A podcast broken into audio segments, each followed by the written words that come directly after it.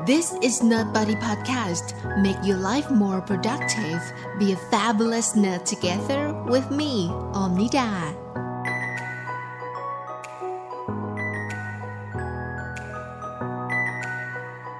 สวัสดีค่ะ คุณผู้ฟังต้อนรับเข้าสู่ episode ที่ 3 นะคะ ของ Nerd Buddy Podcast ค่ะ วันนี้เราว่าด้วยเรื่องของ New Year's Resolution นะคะ ซึ่งเป็นปณิธานปีใหม่นั่นเอง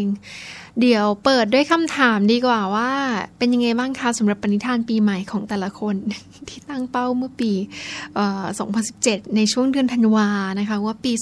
2018 เราจะทำอะไรกันบ้างนะคะ ประสบความสำเร็จกันมากน้อยแค่ไหนช่วยส่งกันเข้ามาด้วยที่แฟนเพจเนิร์ดปาร์ตี้นะคะ ก่อนอื่นเดี๋ยวเรามาทำความรู้จักกับ New Year's Resolution กันก่อนดีกว่าสำหรับใครที่ยังไม่เคยเลยที่ตั้งเป้าปณิธานปีใหม่เนี่ยว่าปีนี้ฉันจะทำอย่างนั้นปีนี้ฉันจะทำอย่างนี้ ก่อนอื่นนะคะสำหรับ New Year's Resolution ย้อนกลับไปนะคุณผู้ฟังเมื่อ 4,000 ปีก่อน สมัยบาบิโลน มีพิธีกรรมหนึ่งค่ะที่เขาเรียกว่าอาจจะเป็นเขาลางของการตั้งปณิธานปีใหม่ คือในทุกๆปีใหม่เนี่ย นะคะ เมื่อพืชชุดแรก ลงผืนดินอันเป็นสัญญาณแห่งการเริ่มต้นเนี่ยชาวบาบิโลนเนี่ยก็จะให้สัญญากับเทพเจ้าค่ะว่า จะจ่ายหนี้จะเอาของที่ยืมมาไปคืนให้หมด ถ้าใครรักษาสัญญานี้ได้ พระเจ้าก็จะอวยพรนะคะ God bless you แต่ถ้าใคร ไม่ทำตามก็จะหลุดจากบัญชีเด็กดีของเหล่าทวยเทพนะคะ ในทำนองเดียวกับสมัยโรมันโบราณค่ะ ก็มีการให้คำสัญญากับเทพเจ้าสองพักว่า ปีหน้าฉันจะเป็นคนดี ปีหน้าผมจะเป็นคนดีนะคะ ทีนี้จากยุคโบราณขยับมาที่ประวัติศาสตร์อันใกล้ ก็คือวัฒนธรรมตะวันตกในช่วงทศวรรษที่ 19 แน่แหละว่าวัฒนธรรมปณิธานปีใหม่เนี่ยมักจะมาจากประเทศที่พูดภาษาอังกฤษเป็นหลัก แล้วอะไรคือจุด ร่วมของการมี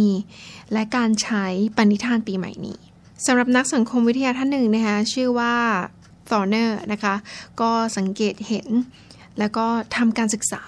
พบว่าไอ้เจ้าปณิธานปีใหม่เนี่ยในยุคสมัยใหม่เนี่ยก็ยังมีความเชื่อเกี่ยวข้องกับมิติทางศาสนาเหมือนกันนะ เป็นความคิด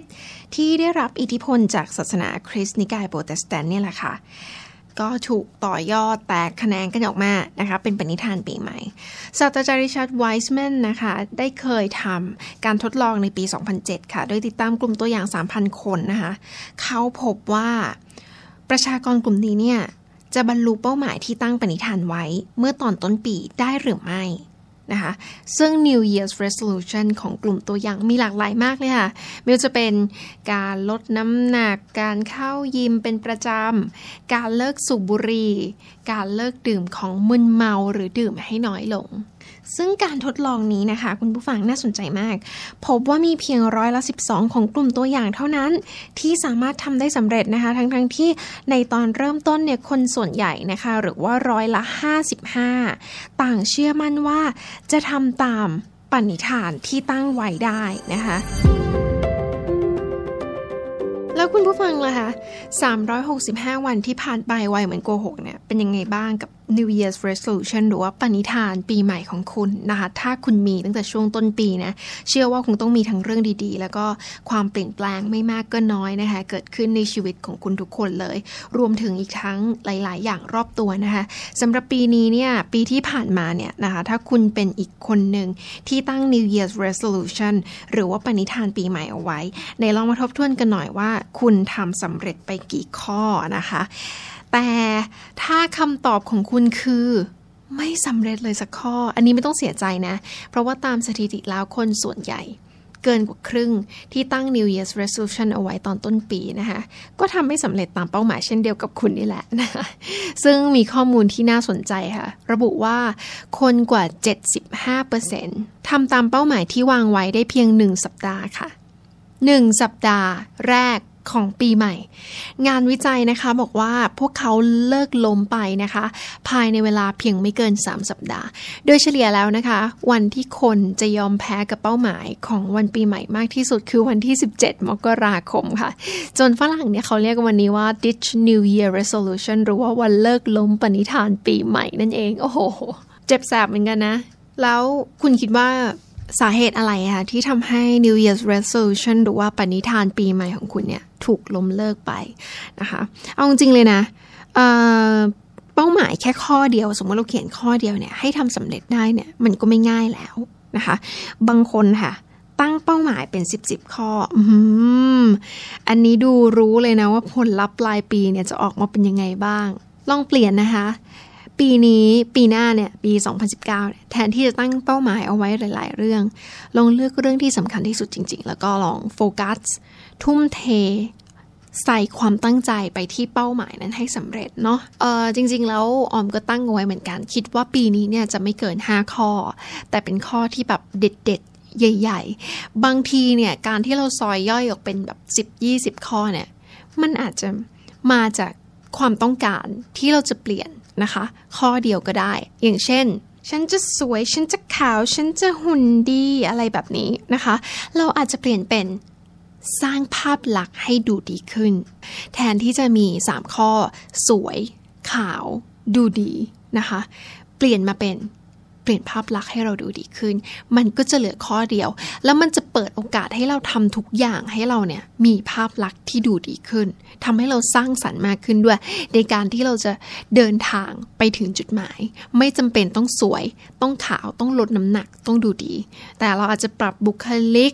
อาจจะดูแลตัวเองมากขึ้นแบบนี้นั่นเองค่ะนอกจากนี้นะคะคุณผู้ฟัง การตั้งเป้าหมายโดยที่ไม่มีขอบเขตระยะเวลามากำหนดเนี่ย มันจะทำให้กลายเป็นเป้าหมายที่เรียกได้ว่าเลื่อนลอย แล้วก็ไม่จริงจัง หรือบางทีเนี่ยเป็นเป้าหมายเล็ก ๆ ที่ทำได้ไม่ยาก แต่คุณดันกำหนดระยะเวลายาวนานจนเกินไป ตรงนี้เนี่ยมันจะทำให้ขาดความกระตือรือร้นได้ คุณสามารถทำมันสำเร็จได้ในระยะเวลาที่สั้นกว่านั้น เพราะฉะนั้นลองกำหนดเลยค่ะ ว่าจะทำให้มันสำเร็จเมื่อไหร่ดี เพราะว่าคิดว่าเรื่องแค่นี้ทำเมื่อไหร่ก็ได้อะไรแบบนี้ถูกไหมคะ เอาเป็นว่าไม่ว่าเป้าหมายเนี่ยจะเล็กหรือว่าใหญ่คุณควรโฟกัสทำมันให้ดีนะคะ ติด ต่อกันเป็นเวลา 21 วันขึ้นไป เนื่องจากว่าทางจิตวิทยาเขาบอกว่ามันจะช่วยสร้างการเชื่อมต่อของเส้นประสาทในสมองทำให้เกิดเป็นการสร้างนิสัยใหม่ขึ้นมาได้นะคะ ภายใน 21 วัน เช่น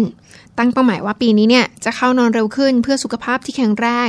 ถ้าคุณลองตั้งใจทำแบบนี้เรื่อยๆ ให้ได้สัก 21 วัน ต่อไปหลังจากนี้ร่างกายจะสามารถปรับตัวได้ แล้วก็ทำได้เองอัตโนมัติค่ะ แต่เอาจริงๆนะยังไม่เคยลองทำอะไรได้ 21 วันเลยอะเดี๋ยวจะลองไปทำแล้วแล้วก็เดี๋ยวมารีวิวว่าจะเป็นยังไงบ้าง นอกจากนี้นะคะคุณผู้ฟังการมีเพื่อนร่วมอุดมการเนี่ยหรือมีเป้าหมายร่วมกัน จะช่วยให้เป้าหมายของคุณเนี่ยสำเร็จได้ง่ายขึ้น แล้วก็ลดอัตราความล้มเหลวที่จะเกิดขึ้นกลางคันได้มากด้วยนะคะ และก็ทำให้คุณรู้สึกสนุกด้วยเหมือนมีคนมาแบบว่า เป็นอะไรอะเรียกว่าเป็นผู้รับผิดชอบร่วมกันอะไรแบบเนี้ยนะคะคอยเป็นคนที่กระตุ้นเตือนสติกันและกันอยู่เสมอ เพื่อให้บรรลุเป้าหมายเดียวกัน อาจจะเป็นเพื่อนสนิท อาจจะเป็นรูมเมทอาจจะเป็นแฟนก็ได้อะไรแบบนี้เนาะนะคะแล้วก็บอกเล่าเป้าหมายของคุณเนี่ยให้กับคนที่อยู่ใกล้ตัวฟังทำให้ได้รับคำสนับสนุนแล้วช่วยเหลือเป็นกำลังใจให้กันอยู่เสมอแบบนี้นั่นเองค่ะ ก็จะไปถึงจุดหมายที่ตั้งใจไว้ได้ไม่ยาก ตรงนี้เป็นหลักการเดียวกับแรงจูงใจด้วยนะคะ ซึ่งแรงจูงใจเนี่ยเป็นสิ่งสำคัญที่จะทำให้เราเนี่ยทำอะไรสำเร็จรู้ล่วงได้ เป้าหมายที่ขาดแรงจูงใจเป็นยังไงคะ มันไม่ยั่วยวนนะนะคะแล้วก็มันไม่น่าไปพิชิตเท่าไหร่ ลองตั้งเป้าหมายค่ะ ซึ่งแรงจูงใจนะคะในที่นี้ที่เราพูดถึงกันเนี่ยอาจจะเป็นการให้รางวัลกับตัวเอง เมื่อเป้าหมายเนี่ยสำเร็จตอนปลายปี หรือเป็นกำลังใจเล็กๆน้อยๆระหว่างเดินทางไปที่เป้าหมายใหญ่ระหว่างนั้นก็ได้ รางวัลอาจจะเป็นสิ่งของหรือเงื่อนไขอื่น ๆ ที่มีคุณค่าต่อจิตใจเราหรือว่าอาจจะเป็นการไปเที่ยวต่างประเทศไปสปาอะไรแบบนี้เป็นต้น เริ่มจากก้าวเล็ก ๆ ค่ะ ตรงนี้ก็เป็นเหมือนการให้สัญญาทั่ว ๆ ไปนั่นแหละเนาะควรจะเริ่มจากคำสัญญาที่เราเนี่ยพอจะทำได้ แล้วก็อยู่บนพื้นฐานของความเป็นจริงนะคะ อย่างเช่น อยากฟิตก็เริ่มการสัญญาว่าจะไปออกกำลังกาย 3-4 ครั้งต่อสัปดาห์ อยากกินอย่างใส่ใจสุขภาพก็ปรับของหวานเป็นอย่างอื่น ไม่ใช่การอดไปเลยแบบนี้เนี่ยทรมานตัวเองแล้วมันจะทำให้เป้าหมายเนี่ยไปไม่ถึงและทำไม่สำเร็จแล้วก็กลายเป็นข้อเขียนที่แบบลอยๆ ขึ้นมาทำไม่สำเร็จตั้งแต่วันที่เท่าไหร่นะวันที่ 7 วันที่ 17 อะไรที่ฝรั่งเขาบอกว่าเป็น dish new year resolution เนาะค่อยๆ ปรับเปลี่ยนพฤติกรรมค่ะ ปีใหม่คนใหม่นะคะ คิดว่าพรุ่งนี้จะกลายเป็นเจนนี่เทนโพสุวรรณจะกลายเป็นเอ่อ Miss Universe นะคะ Miss ฟิลิปปินใช่ไหมหรือว่าพรุ่งนี้แบบ จะสวยเหมือนยาย่านะคะ อันนี้เนี่ยข้ามวันเกินไปนะคะ ควรปรับพฤติกรรมหรือว่ากระบวนการที่ค่อยเป็นค่อยไป ค่อยๆดี ค่อยๆเลิศค่อยๆ สั่งสมนิสัยนะคะ เพราะว่านิสัยที่ดีเนี่ยมันมาจากการสะสมแล้วก็สั่งสมค่อยๆเป็น ค่อยๆไปเนาะอย่าลืมพูดถึงเป้าหมายบ่อย ๆ ด้วยค่ะคำแนะนำนะคะแบบ จิตวิทยาเนี่ยนะคะคือการแลกเปลี่ยนประสบการณ์ว่า เออคำมั่นของเราเนี่ยเป้าหมายของเราไปถึงไหนแล้วของเธอเป็นยังไงบ้าง ไปออกกำลังกายได้เท่าไหร่ เลิกบุหรี่ได้หรือยังเก็บเงินได้เท่าไหร่แล้ว การงานเป็นยังไงบ้าง ทุกอย่างให้มันเป็นไปตามธรรมชาติสบายๆนะคะอย่าไปอะไรกับมันมาก เป้าหมายมีไว้พุ่งชน แต่จะพุ่งชนอย่างเดียวก็ไม่ไหวเนาะเราบอกว่าบางทีก็มีผิดพลาดกันได้ขี้เกียจบ้างหลุดบ้าง ไม่เป็นไรนะคะ ทุกๆอย่างเนี่ยเกิดจากความไม่เครียดแนบคือยืดหยุ่นได้ แต่ไม่ทำให้มันหลวมจนเกินไปเท่านั้นเอง นี่คือคำแนะนำนะคะว่า New Year's Resolution ปีนี้เนี่ยนะคะเราใช้แนวคิดอะไร หรือว่าการปรับใช้เนี่ยนะคะควรจะเป็นแบบไหนเนี่ยให้เรา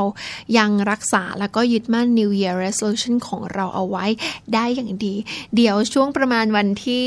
เดือนสัปดาห์ที่3นะคะของเดือนมกราคมเดี๋ยวเรามาพูดคุยกันเนี่ยว่าใครแต่ละคนเป็นยังไงบ้างกับ ป้าหมายปณิธานของคุณนะคะ ถ้ายังคีปมันไว้ได้เนี่ยนะคะนี่ต้องยินดีด้วยมาก ๆ เลย ส่วน New Year Resolution ของออมในปีนี้นะคะแน่นอนว่าพอดแคสต์นะคะได้ทำแล้วด้วย แต่ว่าอยากจะทำให้เป็นที่รู้จักมากยิ่งขึ้น แล้วก็จะอัปโหลดเนี่ยนะคะอย่างน้อย สัปดาห์ละหนึ่งครั้งนะคะควบคู่ไปกับบล็อกของ Nerd Party ด้วย ต้องบอกว่าไม่มีสปอนเซอร์นะตอนนี้คือทำด้วยใจล้วนๆทำสนองความต้องการของตัวเองล้วนๆ ถ้าพร้อมเมื่อไหร่เนี่ยบางทีอาจจะไปอัปโหลดใน YouTube ด้วยนะคะ เดี๋ยวอยากจะให้ลองติดตามดูกัน นอกจากนี้นะคะ อยากจะไปสักหนึ่งประเทศในแถบอาเซียน เอาเป็นประเทศเดียวพอนะคะ ถ้ามากกว่า New Year Resolution นะ อาจจะได้ไปสองสามประเทศเนี่ย อันนี้ก็ก็ไม่ว่ากัน แต่อย่างน้อยนะคะ ต้องไปศึกษาเนี่ยประเทศนั้นเนี่ยสักประเทศหนึ่งประเทศไหนก็ได้ในแถบอาเซียนปีหน้านะคะ ประเทศไทยเป็นประธานอาเซียนแล้วด้วย แล้วก็เรื่องสุดท้ายคือเรื่องที่สำคัญที่สุดคือเรื่องของการนอน จะใส่ใจเรื่องของการนอนมากขึ้นนะคะ จะนอนเร็วขึ้นนะคะ หรือถ้าเรานอนเร็วไม่ได้ก็จะมีกระบวนการก่อนนอนเนี่ยที่เป็นแบบค่อนข้างเทอราพีนิดหนึ่งก็คืออาจจะ treat ตัวเองอย่างดีนิดหนึ่งก่อนนอนนะคะ ลืมเรื่องที่เครียด ลืมเรื่องซึมเศร้าอะไรต่างๆ แล้วก็รีเซ็ตใหม่ พร้อมนอน พร้อมให้ร่างกายรีบูตตัวเองใหม่ ให้ความสำคัญกับการนอน นั่นเอง และนี่คือ New Year's Resolution นะคะ ที่ตอนนี้ยังคิดได้แค่นี้ แต่ว่าหลังจากนี้อาจจะคิดได้มากขึ้นนะคะ เดี๋ยวถ้าคิดได้มากขึ้นยังไง เดี๋ยวมาอัปเดตให้ฟังด้วย คุณผู้ฟังก็อัปเดตให้กับทาง Nerd Buddy ได้ฟังกันเช่นเดียวกันนะคะ ที่แฟนเพจ Nerd Buddy พิมพ์ใน Facebook ได้เลยนะคะ อยากจะมาพูดคุยกันเนาะว่าของแต่ละคนเนี่ยเป็นยังไงบ้าง แนะนำติชมยังไงนะคะก็สามารถที่จะติดตามกันได้เช่นเดียวกัน แล้วกลับมาพบกับ episode หน้าค่ะ ของ Nerd Party Podcast กับออมนิดา วันนี้ขอลาคุณฟังไปก่อนนะคะ เอพิโซดหน้าจะเป็นเรื่องอะไรพูดคุยเกี่ยวกับเรื่องอะไรติดตามกัน สวัสดีค่ะ